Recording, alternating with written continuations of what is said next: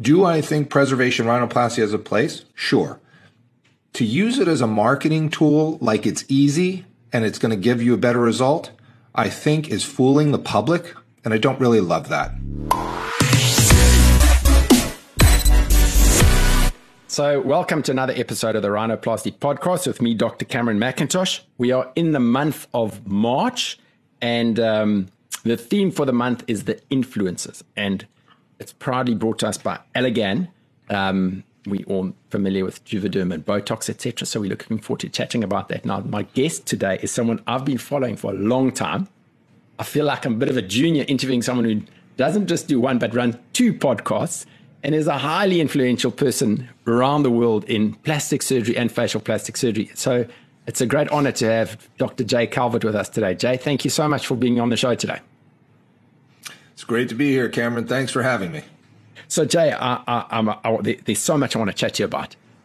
One of the highlights was you leading the Rhinoplasty Society's team that won the talk at World Rhinoplasty Day two years ago. You put a great team together. Eh? What did that feel like? I you? I did. I yeah, it was really uh, that was a very hard set of uh, you know, it's a hard choice of who to put on the team because I have so many incredible rhinoplasty society surgeons. And I really, when it came down to it, I picked everybody for a very specific reason. And it ha- turns out Jeff Marcus kind of, you know, he showed up as the top dog, and you know who who could blame him? He's he's an amazing rhinoplasty surgeon. And as the you know chief at Duke, he really has the experience to to demonstrate what he does very well. No, he's just amazing. Eh? So tell me, um, before we start talking about like plastic surgery and stuff, you've got a great a few things that stand out to me on your Instagram. Is the one, it's your passion for sports and uh, keeping fit and holistically looking after yourself. Um, together with that is the Doctor Hockey podcast. Tell me a little bit more about that. Well, the Doctor Hockey podcast is just a it's a total fan with a microphone hobby. okay. I, you know, I am a huge hockey fan, and I started it after I had helped the uh, the Maloof brothers write their pitch to get the Vegas Golden Knights to get their team in Las Vegas, and I uh, I wound up you know sort of sending Joe Maloof an email that I, think was later like sort of cut up a little bit and put out as the press release when they got the, the team, but I really helped them understand the difference between basketball and, and hockey because they had owned the Sacramento Kings. Wow. And now that with, along with, um, uh, Foley, who's the big, uh, you know, Foley Vineyards, and he's the big money guy behind it, but he really wanted the Maloofs because they knew how to own a team. Anyway, I helped them with that, and afterwards they said, You have to do something with your hockey knowledge. You know so much. And so I didn't really know what to do. So I started a podcast and I just started talking about, you know, hockey and what's going on in the NHL. And then I got a call from Podcast One. Uh, and they said, We'd like you to be our hockey guy. And so Dr. Hockey Podcast sits on the Podcast One network to this day. That's cool. Because I, so I did a lot of sports. I was an Olympic canoeist. And I, I, immediately, when I saw it, I thought, hey, are you doctoring these hockey guys who smash their faces up or not?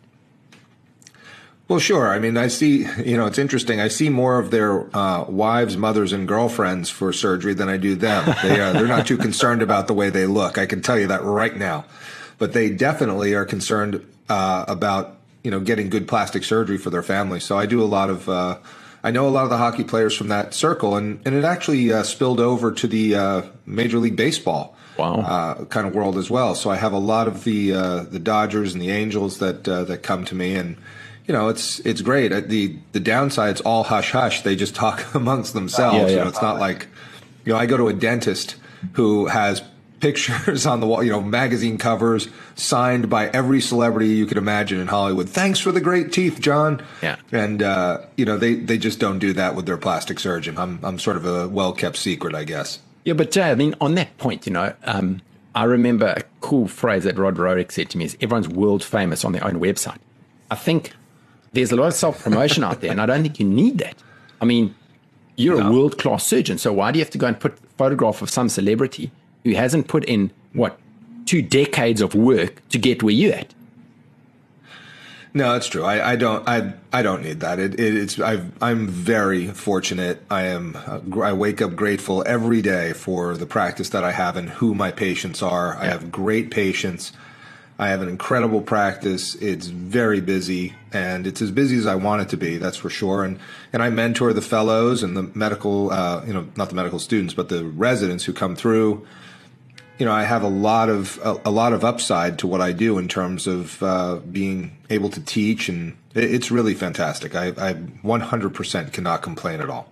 So I want to digress there for a second. What got you into, as a youngster, deciding to first become a doctor and then a plastic surgeon?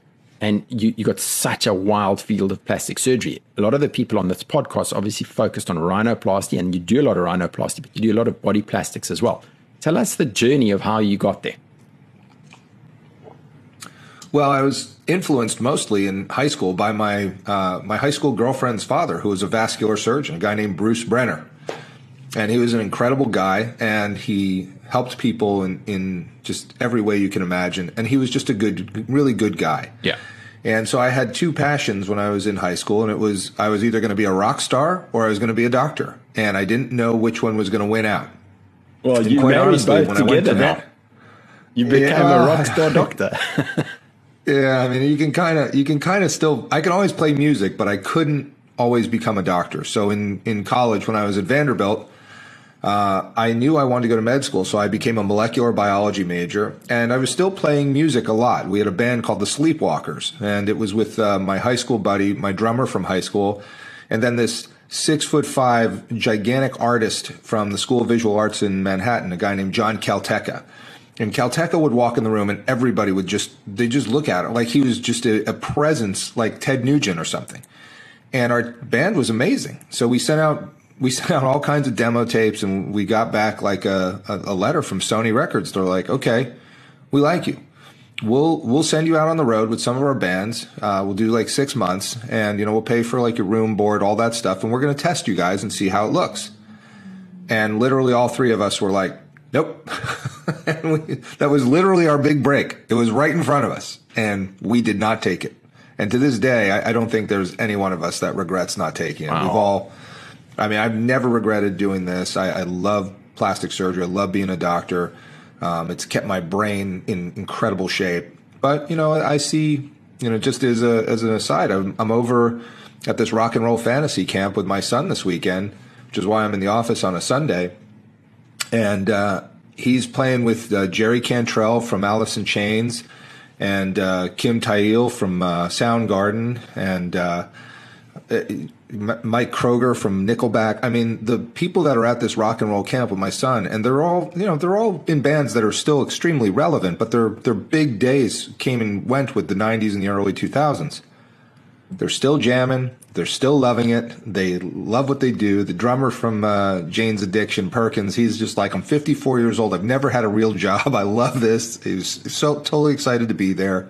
You know, the dude from Whitesnake. I mean the you know the guitars from Queensryche, Sarzo. The, these guys are just they're they're as into what they do today as they were when they were you know playing stadium tours.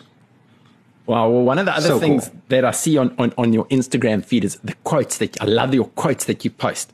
You know, and, and to me, I look at it and you also haven't ever had a real job to me. You, you, you, you you're loving what you do, man. I don't have a real job. This is definitely not a real job. I love it. I've never felt like I've gone to work. I never, I never wake up in the morning like, oh, I can't believe I got to go to work today. I wake up and say, I'm going to go help some people. I'm going to do what yeah. I love doing. Yeah. I'm going to teach. I'm going to educate. I, have always felt that way, and and I, in a way, I really connect with these. You know, especially with uh, Jerry Cantrell. You know, he and I, you know, got to chit chat for a minute. I just felt like, you know, this guy just loves being a rock star, and and you know, he's he's totally into it, totally into writing, and he's totally into mentoring. It's very cool. Awesome. Let's let's change tack again and tell me how did the Beverly Hills Plastic Surgery podcast come about? Well, this was sort of a. I, I felt like I had to take that real estate. Like after I got into the Doctor Hockey podcast and we were getting 10, 15,000 downloads uh, uh, an episode, I kind of said, man, you know, I, I better do something in plastic surgery, you know, because this is a great medium. And I just kind of looked at my uh, associate down the hall, Dr. Millicent Rovelo, who is just a really great plastic surgeon. She does mostly body stuff. Um, I said, hey, we should do a podcast and we should talk about all the things that our patients need to know and put it on these podcasts, and then we can actually refer them to it. Yeah. And that's what we do. So like when I know I have like a an infected implant or something coming up, I say, let's do a podcast about this. And then like my patient can like refer back to it and and then it all adds up. And when when patients kind of uh, come through the website and say, Hey, I want a consult for a rhinoplasty, it's like, great. You're going to talk to my coordinator. By the way, here's a podcast about uh, primary rhinoplasty, or here's one about revision rhinoplasty, or I broke my nose. Here's one about trauma. And they can go there and they can listen to all the issues and then they always kind of get hooked and they pick all the other little episodes that relate to them. And people they like our podcast. We have a pretty good following on it. It's not like dr hockey um, but it's getting there. Uh, and you know we'll we'll see. We're, we're, we keep pushing it and building it. We're going to do a little bit of uh, pr around it to try to get it you know a little more popular but we do get a lot of patients that come in after they listen to it and I've had consults where patients have come in and said, okay, I listened to your revision rhinoplasty podcast. I listened to the rib graft podcast and I listened to your tip reconstruction podcast. So I'm ready to book, but these are my questions. And literally, I haven't even said hello yet. Wow. That's great. yeah, eh? they're just, they're, they're already like, they're pre-booked. They've got all the information. They understand. They've looked at the befores and afters and it just adds up for them. Like, I, I have to do this. Well, we've got like two big groups that listen to this podcast both like from a, a surgeon side, but also a lot of patients, and it's listened to all over the world. So, which, how do people get hold of the podcast to listen to? I mean, mostly what, what I do is I send them to, uh, you know, the podcast on Spotify or Apple Podcasts or even Google Podcasts. It's it's all over the place. But I'll I'll just send them a direct link. Literally, when they come when they chime in for their consult or you know, if somebody calls in, my, my team will send them links to it and we tell them to subscribe because once they subscribe, they, they get more information about more topics that they didn't even know they needed to know about, like how to, you know, maintain your, your skin and what lasers can do for you and all the new liposuction techniques. And there's just, there's a lot of stuff that we talk about that people wouldn't necessarily know that they needed to know. And it's very helpful. And, and we, we actually get a lot of we get a lot of direct messages on our Instagram from patients who say, you know, I just had my rhinoplasty in Houston and your podcast was so helpful and my surgeon was great, but the information that I got on your podcast really made it much more comfortable for yeah, me. Yeah. And that's very powerful. That's cool. Okay. So a topic I want to chat to you about a bit is uh, liquid rhinoplasty. Um, what are some of your thoughts around that? I mean, I have a few, you know, cases every six months or so where pa- patients come in and say, I want to do an injectable rhinoplasty. And if they're a good candidate for, for it, I'll do it. I'm not really known for it. So it's usually somebody that's been referred in. Um, you know, I don't advertise that I do that. I don't have it, you know, on my website really, I don't think. But it's mostly just where, you know, the patient says, I don't want to do rhinoplasty. Can't you do this or do that? And I said, mm, okay, yeah, it looks like that'll work. But a lot of times they just the the big miss in liquid rhinoplasty is people don't understand that when it's over, they're going to have a bigger nose. They they don't get that. Like it's going we're adding filler to your nose. It will be bigger. Exactly. But and but how much That's that's a big misconnection. That, I mean, I think a lot of a lot of the people that do liquid rhinoplasty as like their one of their primary things, they, they don't ever really explain that. So these patients get these fillers in their nose, and it's like, and now it's bigger. Yes, exactly. And tell me, in terms of um, fillers and Botox, etc., on the face, do you do much? Is that a big part of your practice? I really try to send all that to my uh, PAs, my physician assistants, and my nurse injectors. Um, I do some. I'm always sort of shocked when there's one on my schedule for me to do some filler or whatever, but I have some patients that just want me to do it. You know, they want the doctor and that's that. Um, I, I'm okay with that. I don't have a problem with it. I don't, I don't line up a day where I do Botox and fillers. I mean, I think, I think I might, I might do that because I do have a lot of patients and if I were to dedicate a day to it, then it would be a lot easier for me that rather than popping it into the middle of, you know, eight or nine consults for the day or something. Okay. In terms of uh, one of the hot topics in rhinoplasty at the moment is preservation rhinoplasty. Have you started to incorporate that into your practice or not? Um, what because because it's, it's very interesting for me how some people are jumping on a bandwagon of using it to to market themselves, and yet it's I think technically quite a difficult operation to actually get right. So there's a lot of talk and cross pollination between like structural and preservation, etc. What are some of your honest thoughts about this? Well, I think preservation rhinoplasty is a you know, it, it's not new. Um, you know, this is an operation concept from the 1850s, um, before the Civil War in the U.S.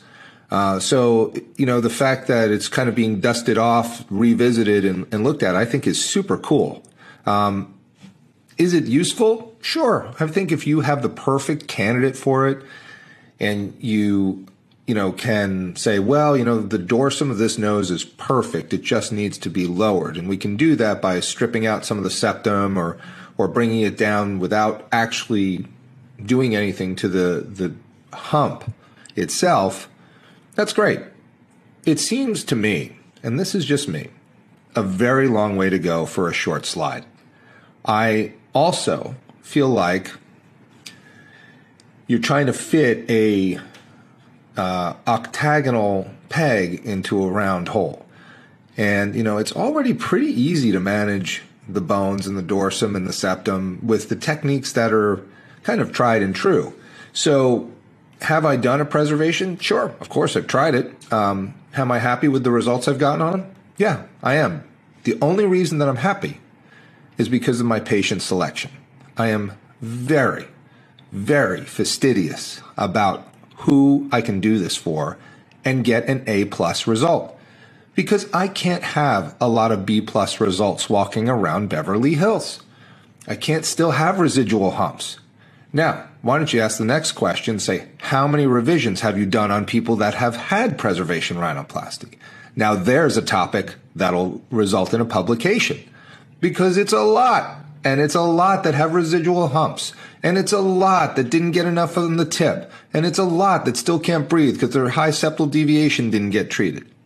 So, do I think preservation rhinoplasty has a place? Sure. To use it as a marketing tool like it's easy and it's going to give you a better result, I think is fooling the public. And I don't really love that. So, that to me is an issue. I don't fault people for using different marketing techniques. I'm sure I've done it myself.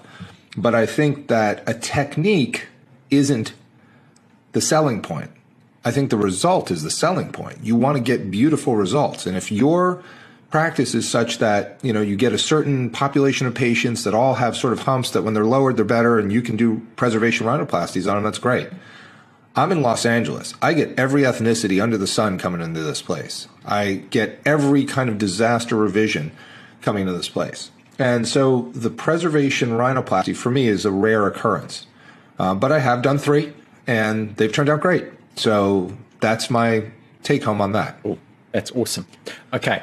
So th- your top three things that you will tell a patient that they need to think about before a rhinoplasty? In terms of uh, just in terms of their getting the result, or whether they should do it, or any of those things. In terms of um, like the psychological side of doing the rhinoplasty, like trying to question the motivations behind it. Well, that's that's always a big discussion. Um, that's sort of my opener. Is uh, so you know, especially when I see somebody in their 40s or 50s that wants a rhinoplasty, I sort of say, why now? You know, and I and I get them to really hone in on what it is they're trying to achieve. So I kind of go through a, a little bit of a routine. It's not you know it's done in conversation, but my my questions are all about you know why do you want to do this what are you looking to achieve? Mm-hmm. What, what would be an optimal result for you? And what if it's not right? You know, what the, I say, I always say there's a lot of re- revision rhinoplasty. I have a 50% of my practice is revisions. Mm-hmm. What if you wind up in that category? Can you handle it? Can you be, will you be okay with that? I, I know that's not the goal, but somebody winds yeah. up in that 15% of all comers for rhinoplasty yeah. that need revisional surgery. And so those questions do allow me to kind of get a sense for whether this patient can, you know, a do they know what they're looking for? If they can't tell me what they're looking for, we're we're done. Yeah. I mean, I need them to be able to articulate sure. it. At least show me a photo of some nose yeah. they like, something. Um, and they kind of have to have a sense of humor. You know, they got, they got to be able to to understand Yeah. that. Like, look, you know, you might need something worked out about this. You might need something. And if if I can't make a patient laugh, I don't operate on them. That's And Not that I'm a funny guy, but like no. they'll still have some sort of laugh of some kind, and that's a that's a big issue. I wanted to ask you for some funny stories in your career. Now, well, what kind of podcast is this? Because there's a lot of funny stories. This podcast, anything goes. it's about rhinoplasty. Well, keep it, keep it, keep it in Well- rhinoplasty. Let's not go lower down in the body. Okay. Well, I'll, I'll tell you a funny story that that came up with one of the hospital administrators from when I was in Pittsburgh, and I was looking at a job there. And this is I don't want to say which hospital or anything like that, but um, this was back when I was a resident, and uh, the the guy said, uh, "Well, what would you need in terms of? We'd really like you to stay on here, and what would you need in terms of the uh, setup for? I, I need this kind of a clinic. Well, and I need I need a nurse and blah blah blah. And we went through everything, and then, and what kind of salary? He's like, yeah, I think we can handle that. And then he goes, um, well, and and how how much does it cost for us to get the plastic? I said, what? he said, how much does it cost for the plastic? He goes, you are a plastic surgeon. I was like, okay, hang on a second. You really don't even know what I do, do you? And he really didn't. He had no clue. And it was just, it was one of those things that was like, okay, whatever. Yeah. That was a that was one of the funniest moments in my career in terms of uh, like somebody just absolutely having no idea what it is that I do. Wow. So now you don't have to deal with hospital manager, do you? Do you have your own like clinic? No. No, I mean I have to maintain privileges in order to have our you know uh, surgery center here that's uh, in in our building where uh, I operate. I have to have privileges at a local hospital in case something happens. You have to have a transfer agreement. So I still have to do cases at Cedars Sinai and Hoag Hospital in Newport Beach. And, Awesome. I I don't really go there unless there's some, you know, patient that's, you know, got some kind of kidney issue or has a pacemaker that we can't deal with in the surgery center. And, you know, so I do a few cases in the hospital, but no, I'm my own boss and that's the best. It's better to be that way. That's way. awesome. So, Jay, two things around about uh, the the junior surgeons who are listening.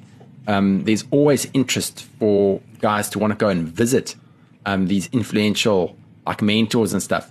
Uh, are, are people able to reach out to you and actually come and visit you in LA and see what you're doing and, and join you in the OR or not?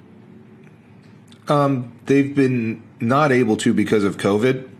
Uh, and we have probably, you know, two or three visitors a year from abroad, but it's uh, it's usually pretty difficult because I have fellows and I have the USC residents, and so I, I always tell people like it's not it's not really a great experience to come here because you're kind of boxed out. I mean, we put the vi- video up and all that, but um, we still do have uh, visitors. We have them email in, and then I have them go through a thing. We need letters from their you know their uh, supervisors and all that sort of stuff that we make sure that it's actually a surgeon that's coming to visit us and um, so it's it's a bit of a process but we do have have visitors every now and again Cool.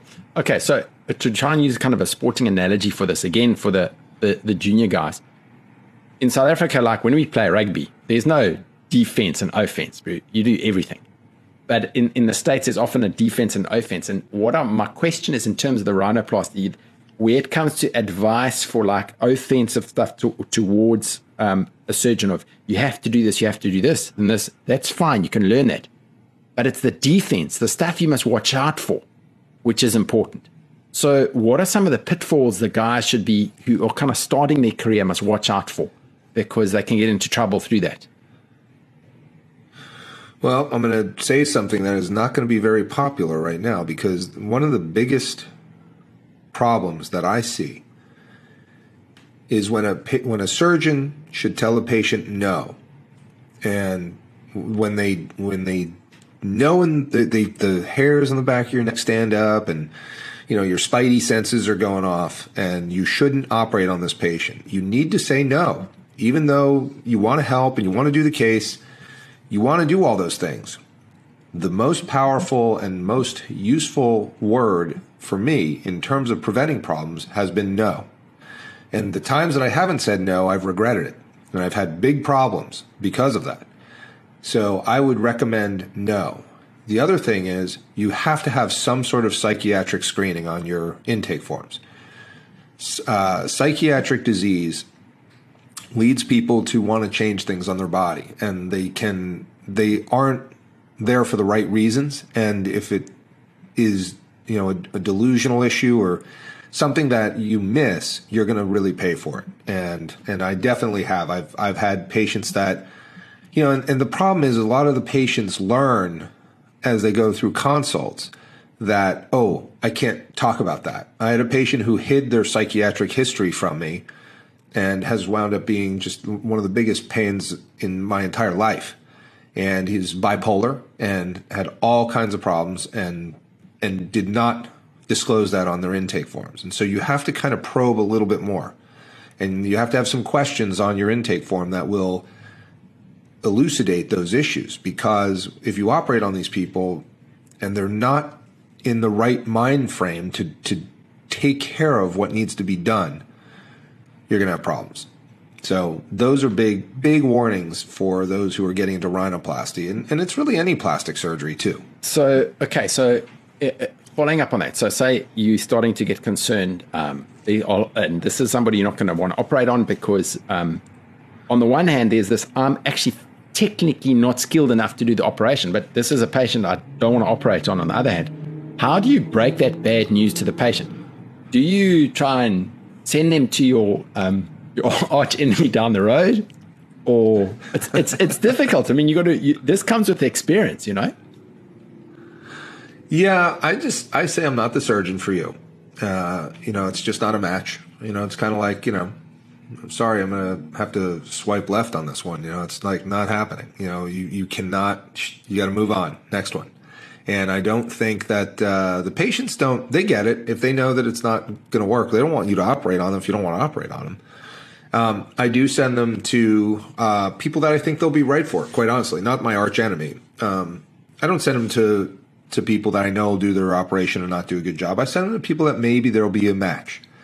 Um, and then the people that just shouldn't have rhinoplasty, I just say, you know, this isn't a good idea for you.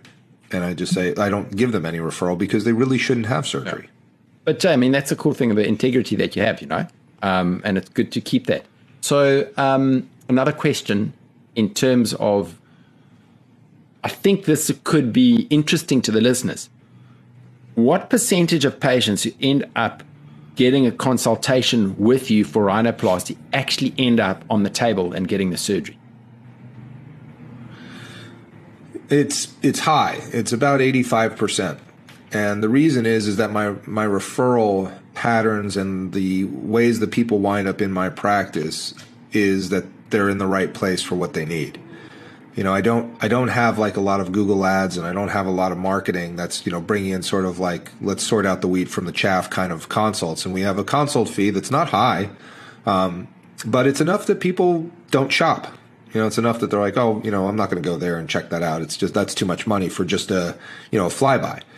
So, you know, I I've I really get patients in that are right for me, which is really good. Oh, okay. So my last question: You are in the center of plastic surgery in the world, really, with some super rich people there. What is for you the most difficult part about being a plastic surgeon in Beverly Hills? Well, there's there's a lot of challenges, that's for sure. But uh, one of the one of the most difficult parts of that is uh, managing the business of this surgery center in my practice in such a way that it's uh, that it runs smoothly. It's it's really a it's a constant tweaking and and tightening and changing and you know people come in and go out and you know you have people that you know folks that have to move to another part of the country and you have to replace them. So having everybody in my practice on the same page so that the messaging to the patients is consistent, that's the most challenging part. Now I've gotten very good at that because when I interview people for jobs, I know within like three minutes whether I'm going to hire them or not. And it's also the same with our fellows. Like I, when we interview these fellows, I know whether I want them hanging around here for a year or whether they, they just aren't going to mesh with my patients. So that's the hard part. The other the other part that is challenging is that everybody knows everybody here. And so anybody that winds up in my practice is somebody. They're connected to somebody. It could be, you know, some, you know, huge Hollywood movie producer's nephew who's married to, you know, the some person that I know from, you know, back in Nashville. And so it's such a small co- connected community. And so you want to be your best. You want to do your best all the time. You want to be uh, empathetic and compassionate, and you want the the patients to really see who who you are. And so Yeah. my the way that I do that is I just present total authenticity at all times. It's just easier to be yourself, tell the truth, and be honest, and say, you know, you can't be my patient. You have to leave. You know, like you have to. You and so there's some harsh messaging sometimes that has to come out, and then there's also some very positive messaging, and and so that's why. It, it's really worked. The the podcast for me has been very useful because if you listen to the Beverly Hills Plastic Surgery podcast, you'll hear Dr. Rovelo and I just shooting the breeze like we are right now and it it's just two plastic surgeons talking about what we do, the way we do it, with our with our gripes and our our loves and our ups and downs of what we do. And patients really appreciate that because they get a sense of who you are. And that's most important. I mean, there are so many guys that are so mechanical and contrived and strange about how they communicate with patients. My, my patients don't like that. And so I wind up with patients that like what it is that I do. And that's why I think it's working very well because you get the people that are best for you. It's also the question why what everyone says, oh, you're training all these fellows and they're all staying around Los Angeles. You know, don't you feel like you're training your competition? And I said, well, no, because th- their patients aren't right for me. You know, there's 17 million people here. If you can't get patients with 17 million people in the LA basin, I, I don't think that you should be a plastic surgeon then because it, it doesn't matter if 400 plastic surgeons showed up tomorrow, I'd still get the patients that need to be with me. That's how it works. Exactly. Exactly. Competition's a great thing. Yeah. So, Jay, honestly, it's just There is a- no competition. The only com- the only competition, Cameron, is you the day before. You're in competition with the guy that you were yesterday. You need to be better tomorrow. And that's the key. And you have today to do that. So it's just you shouldn't be competing with anybody. You shouldn't even care what everybody else is doing. You should be focused on yourself and your results and what you do. And everybody else can do whatever they have to do, but you have to stay true to what you want to do and how you want to do it. So I always say there is no competition. That's great, eh? Jay, I, I, on behalf of everybody around the world, the guys been listening to this, shout out Elegant, guys. Thank you for making this podcast happen. Really appreciate it. But Jay, genuinely, it's it's it's a breath of fresh air talking to you. I'm I'm enthused, man. Um, thank you for what you're doing uh, for education around the world. Honestly, thank you for the effort you put in for World Rhinoplasty Day. Just taking time off when you should be with your son today to be on this podcast. Appreciate it, and and all the best for you for the rest of the year. Eh? All right, I'll see you soon, Cameron. Thanks again.